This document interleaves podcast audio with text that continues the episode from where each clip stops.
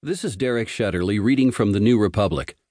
Can Journalists Live Without Twitter? by Graham Vyse. When I asked Alexandra Petri, the Washington Post humor columnist, to imagine a world without Twitter, she saw endless possibility. I have no idea what I would do with that spare time. Probably rethink my life, finish my book proposal, and uh, reaffirm my personal connections with human beings face to face, she said. I guess I'd become a more